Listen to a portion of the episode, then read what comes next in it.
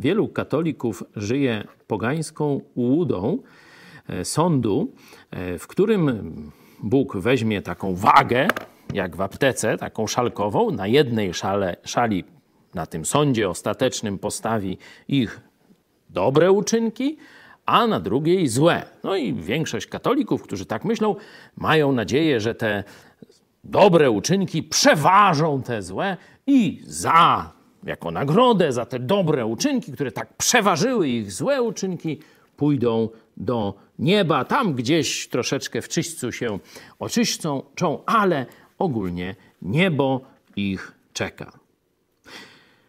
Jeśli skonfrontować to z tym, co mamy w Biblii, z tym, co zrobił Jezus Chrystus, to to jest prosta droga, highway, ale nie do nieba.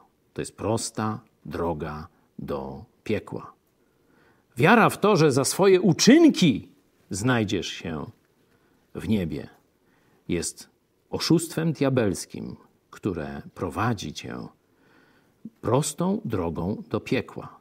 Bo jeśli ty sam potrafisz zasłużyć na swoje zbawienie, to powiedz mi, po co Chrystus umarł?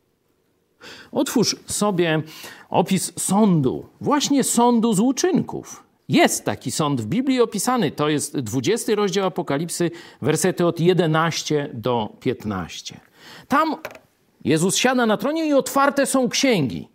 Wszyscy ludzie, których imiona nie były zapisane w księdze żywota, czyli którzy nie uwierzyli w Jezusa, stają przed tym tronem.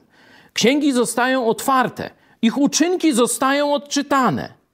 I każdy, którego imię nie jest w drugiej księdze, w księdze życia baranka, zostaje wtrącony do jeziora ognistego.